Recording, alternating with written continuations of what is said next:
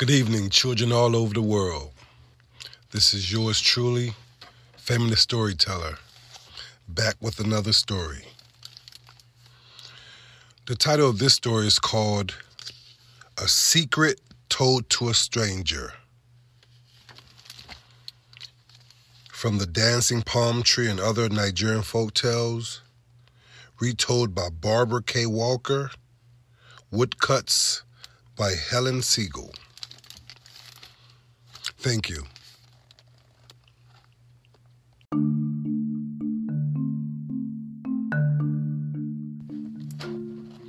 A secret told to a stranger.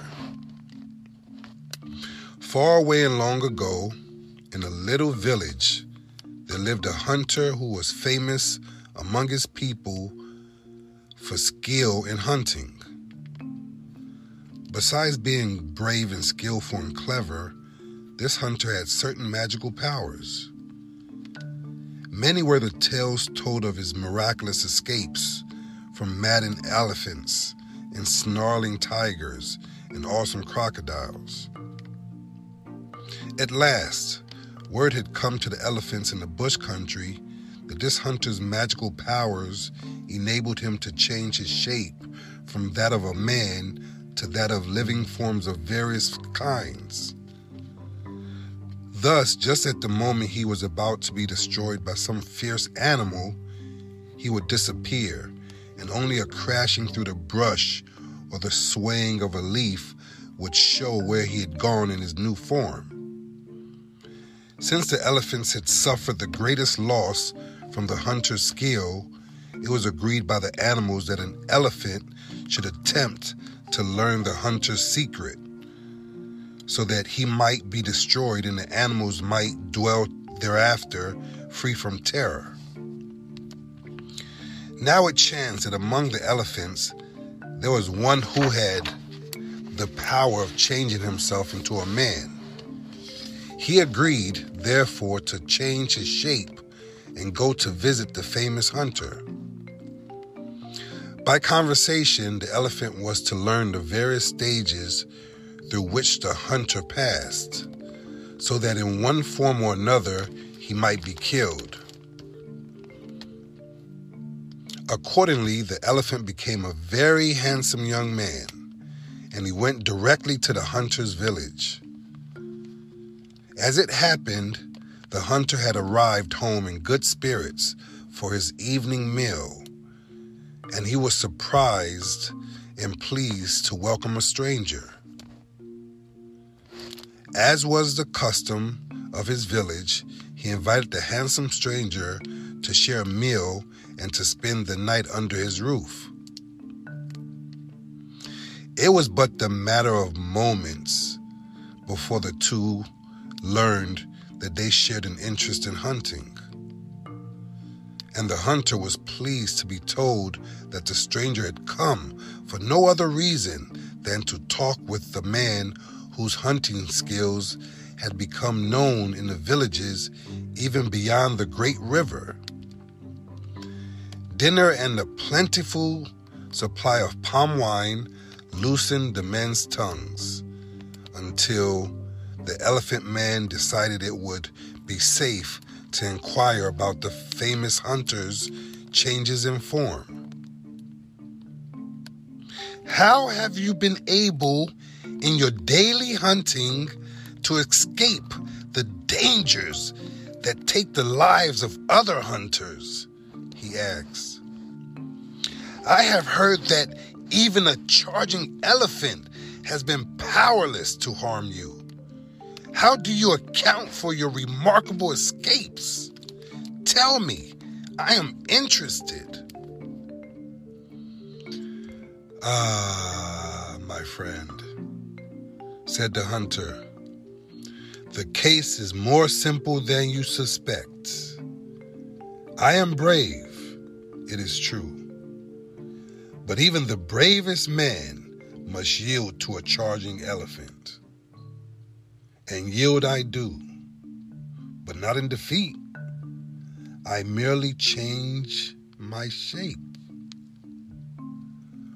Oh, I am curious. Tell me more, urged the stranger. How do you change your shape? And what forms do you take? First, I changed to whispering grass, the hunter began. Then, if the animal paws and tramples upon the grass, I change to a tall tree. If the animal should attack the tree, I become. Uh, and he continued to tell the visitor of his various changes. Of course, there must at last be an end to my changes, he concluded. And if I should be attacked in the final form, I should forfeit my life. But my animal enemies would be unlikely to suspect what that is. He leaned closer to the stranger, ready to tell him of his final form, and the stranger waited eagerly to hear. Now, the hunter's wife had been working quietly about the house as the men talked. And although she pretended not to listen, she was in truth quite anxious about her husband's giving away his secret to a stranger. She resolved to put an end to the conversation. As her husband said, if all else should fail, I become his wife interrupted. My dear, she said, a wise man does not f- confide his secrets to a stranger. Nor should a man ever tell all he knows, even to his wife. At that, the hunter suddenly realized how foolishly and freely he had talked. But was it too late? Had enough been said so that his life was endangered? The stranger, annoyed that the hunter's wife had interrupted their conversation at such an important point, waited patiently for the hunter to continue his account. But the hunter, persuaded of his wife's good judgment, smiled and said, Ah, but I'm keeping you from your rest with your all with all my talking. Both you and I must sleep well this night if we hope to hunt well tomorrow.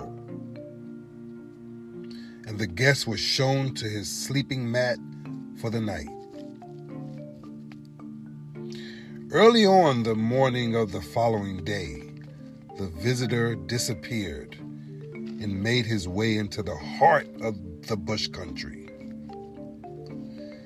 There he returned to the form of an elephant. One day, as a hunter was seeking prey worthy of his skill, he came upon a large elephant. Raising his bow and fitting an arrow to be to the string, he prepared to shoot the animal. But to his surprise, the elephant turned and rushed towards him, trumpeting angrily. There was no time for the hunter to seek shelter, so he murmured his magical words and became of a sudden became of a sudden a patch of whispering grass. But the elephant, in truth, the visitor transformed, instantly began to trample the grass and to tear out great clumps of it with its with his trunk. Immediately the hunter whispered the magic words and suddenly became a straight tall tree. The elephant thereupon ran at the tree, encircled it with his powerful trunk and exerted all his force to uproot it. Alarmed, the hunter changed from one form to another, but the elephant appeared each time to understand the change and to be bent upon destroying the hunter before he could assume his final form. Desperate, the hunter mumbled his magic words and became an Iromi, a small water insect skimming across the pond. Now, the elephant knew that the hunter had assumed another form, his final form, and that he if he could be attacked in this form, he could be destroyed forever, never more to harass the creatures of the bush country. But because the hunter's wife had interrupted their conversation, the elephant had been unable to learn exactly what that final form was. Perplexed, he struck out all about him with his trunk at whatever he suspected might be the hunter's tra- the hunter transformed. But in his anxiety, he overlooked the Iromi that small creature amusing itself on the surface of the pond. At last, the elephant abandoned the search. He had come within sing- a single step of victory, but that step was too long for, for even an elephant possessed of certain magical powers to take. The hunter man must forever continue to seek and destroy the bush country beasts. Disheartened, the elephant plunged into the forest to carry the word to those creatures whose hopes had rested in him. As for the hunter, as soon as the elephant had left, he changed back through his various forms until he had returned to the shape as a man. Recovering his bow and arrows, he, has, he hastened home to thank his wife for preventing him from telling the stranger the street secret on which his life depended. Another great story. Another great story. A secret told to a stranger. So, what does that tell us? Never tell secrets to strangers, plain and simple. You know, trust those you keep around you. Hope you loved it, because I did. Good night. Signing off, Feminist Storyteller, yours truly.